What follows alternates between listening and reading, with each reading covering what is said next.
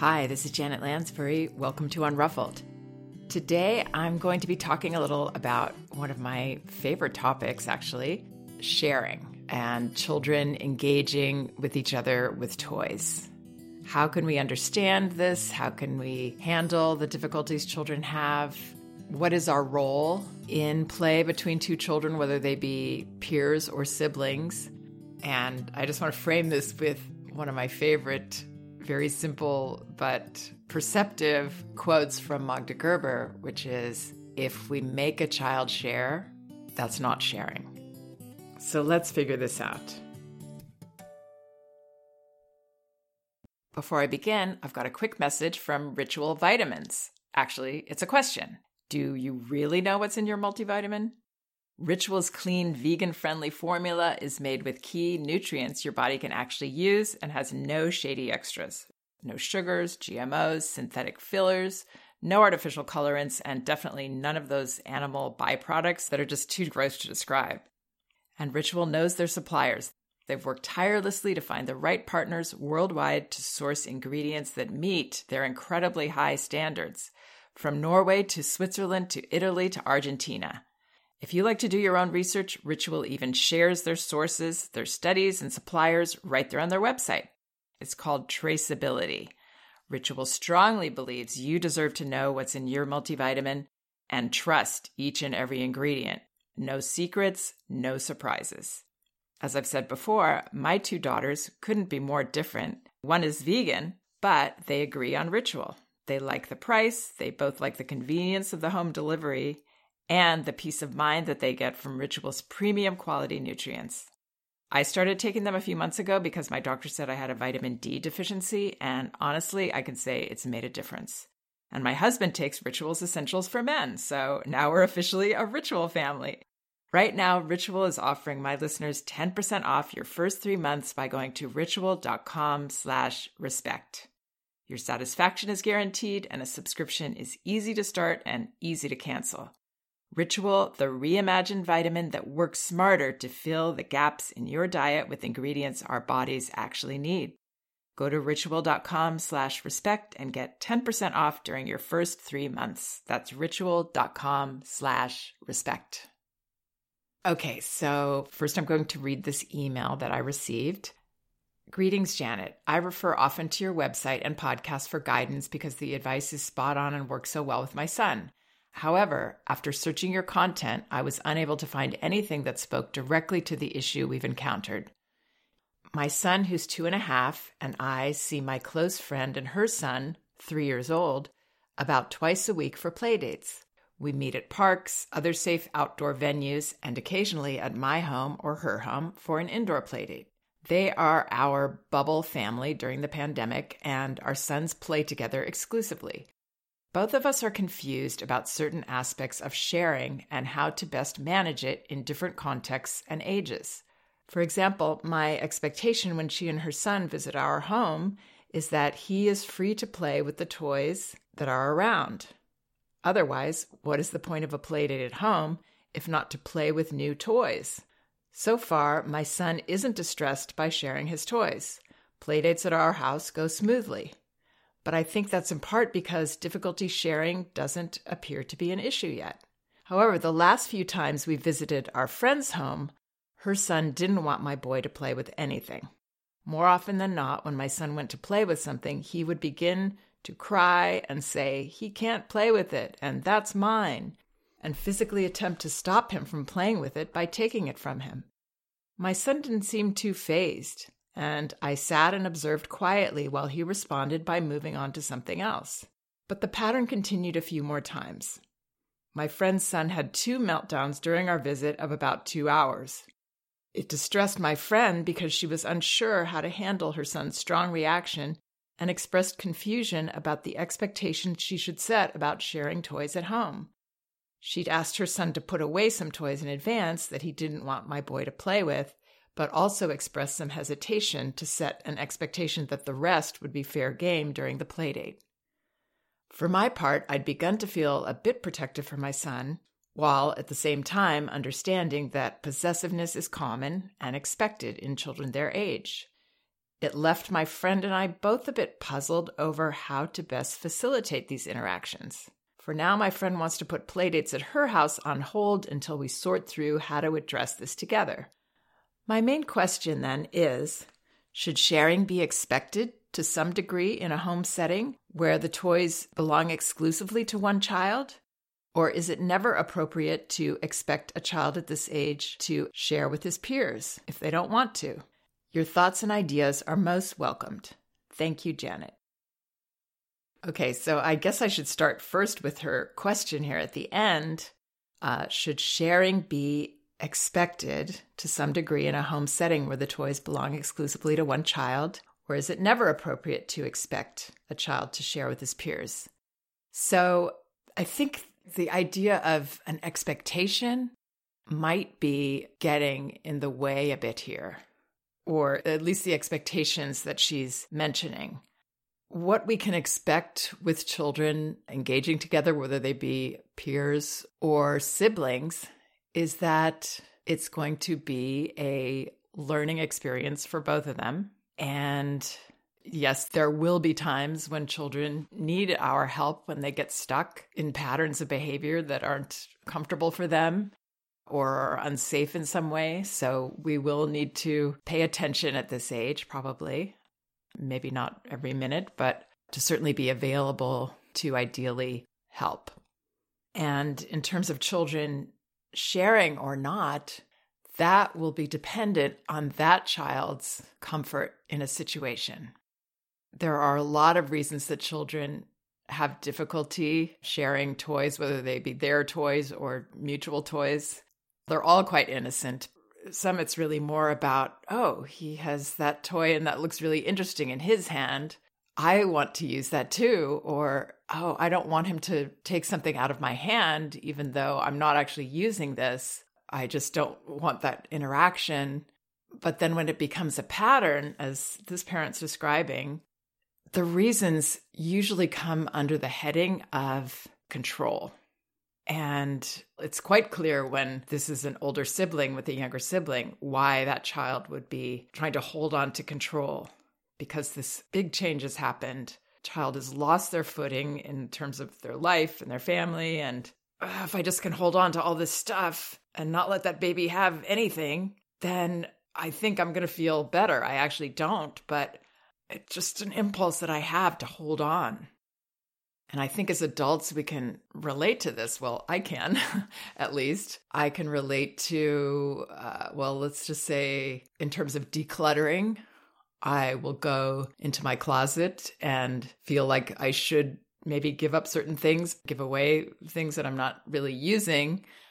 But at the same time, depending on my mood, I don't want to let go then I'll have another mood where I'll look at these same items and it's so obvious to me that I should let go of them and give them away. But I feel those shifts in my mood, I think, depending on how comfortable I am inside with other things going on in my life.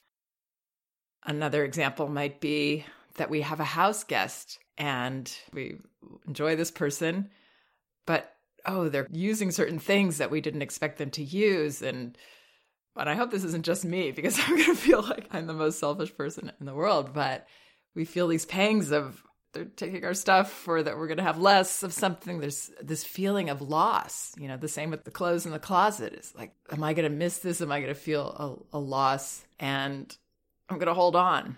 So maybe there's other adults out there besides me that can relate to these feelings. With children, they're very, very strong. So, to really understand and be able to help children, the most important first thing for us to do is to remove our adult lenses of judgment, maybe fear that my child is becoming a bad person, or that in the case of the parent that reached out to me, that her child is going to be uh, somebody that doesn't stand up for himself. I understand that concern as well.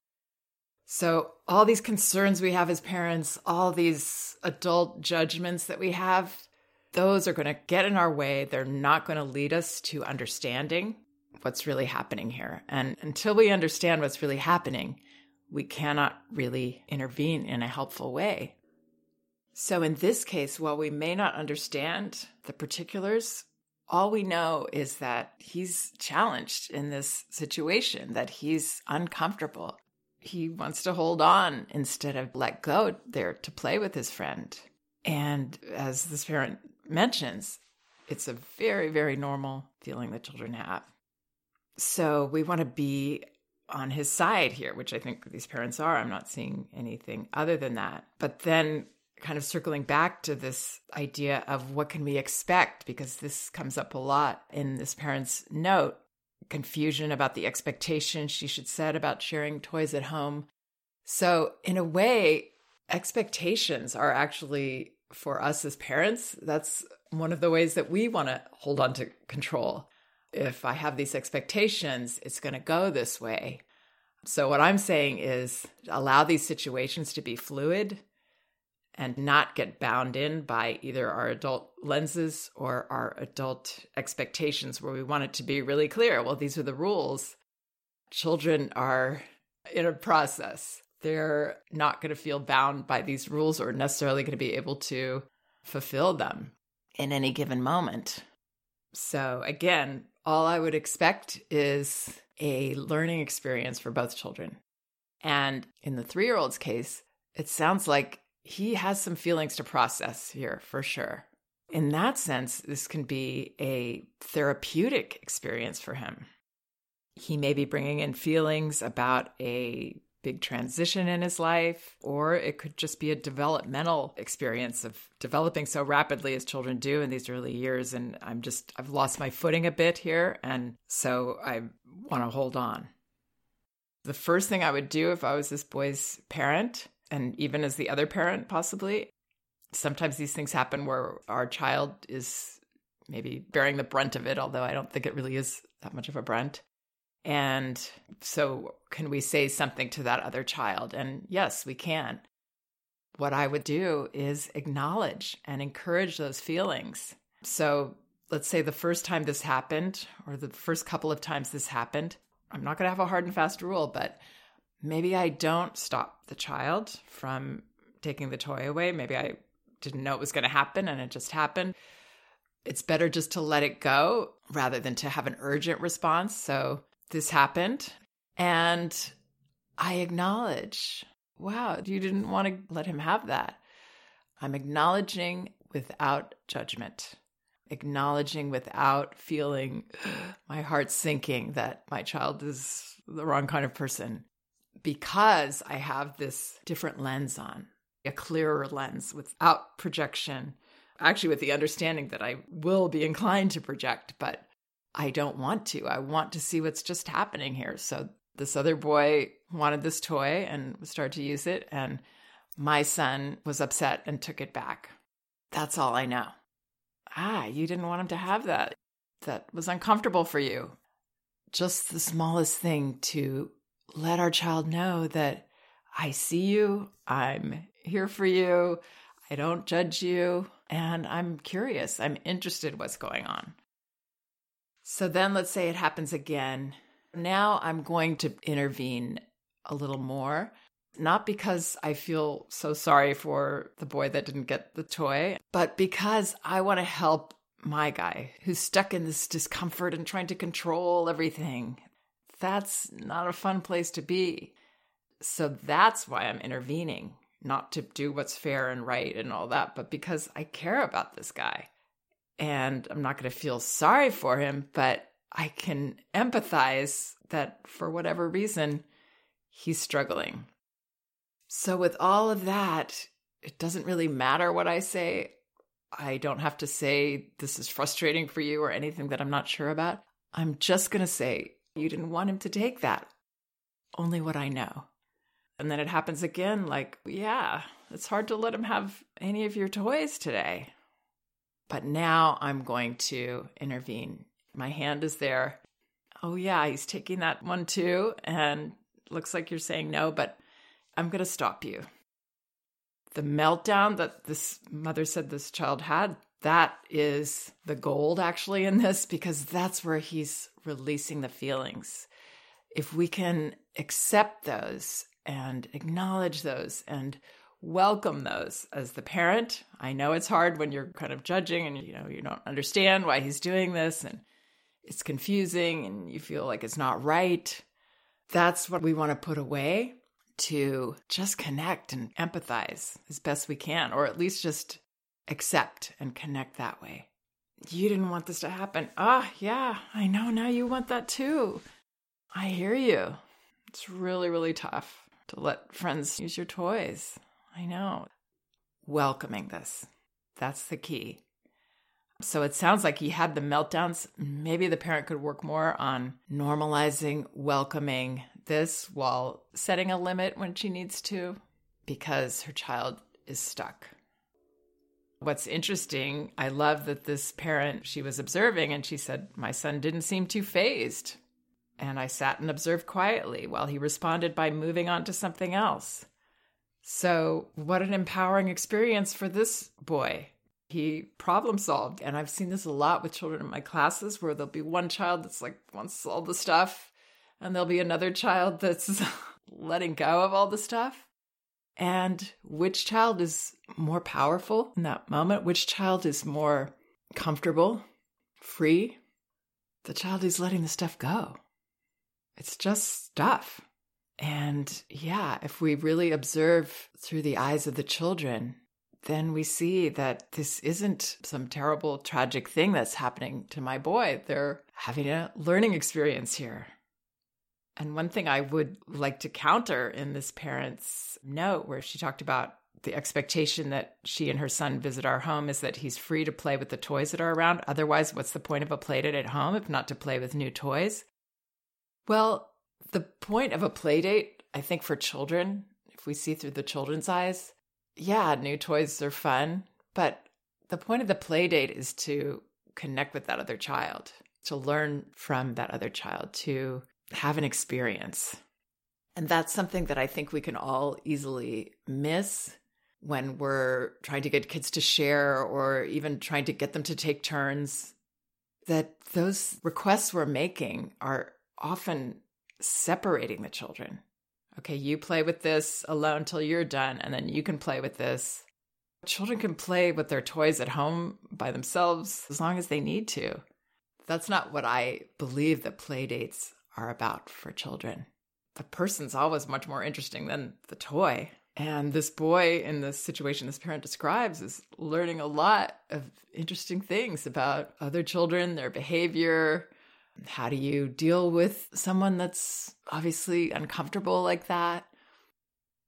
It's all good. It's all good learning. So I wouldn't have hard and fast rules about anything. They have to share this many toys, they're going to take turns.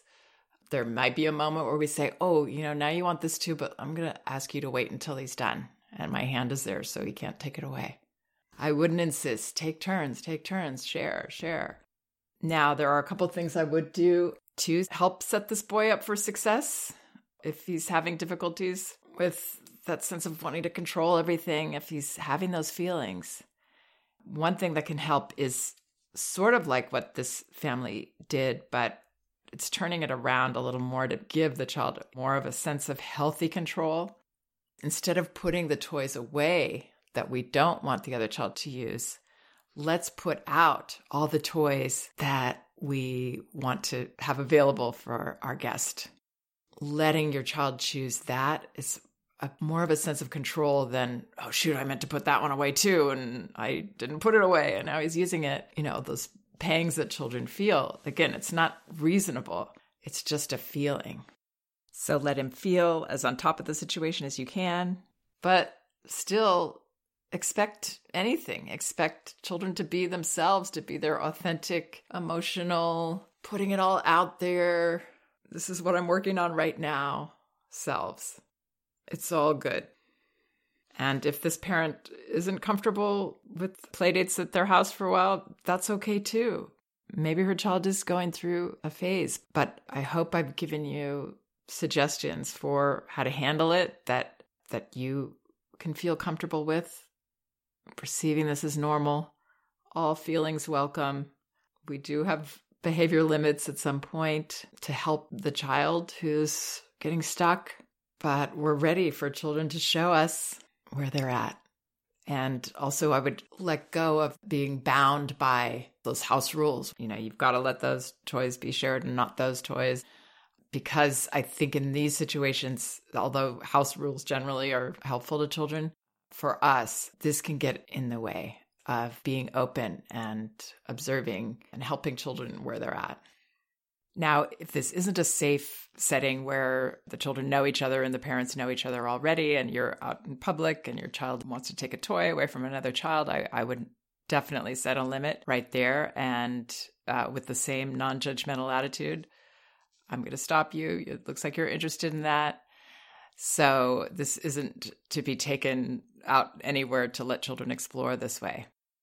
And just to touch on quickly, because I got another note right after I got this one from a parent. It was very brief, and they said that their older one was taking toys away from the younger one. They felt it was mean. And again, right there, when we're going that direction, very normal for us to do. I'm not judging anyone for doing that. We're seeing through an adult lens instead of seeing, ooh, why does my child want to hold on to everything? There's discomfort there.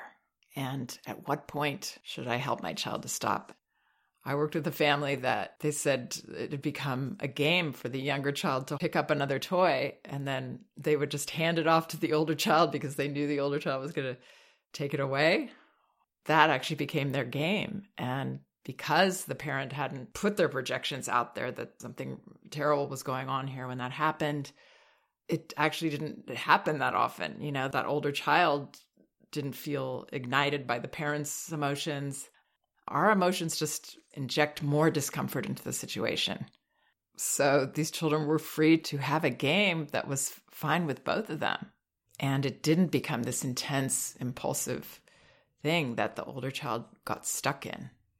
But yes, if it was continuing and I felt like my older child was uncomfortable and uh, or they were taking the baby's toys and hiding them or whatever, yeah, I would stop that for sure to help that older child not be stuck inside that controlled state that's so tight and uncomfortable.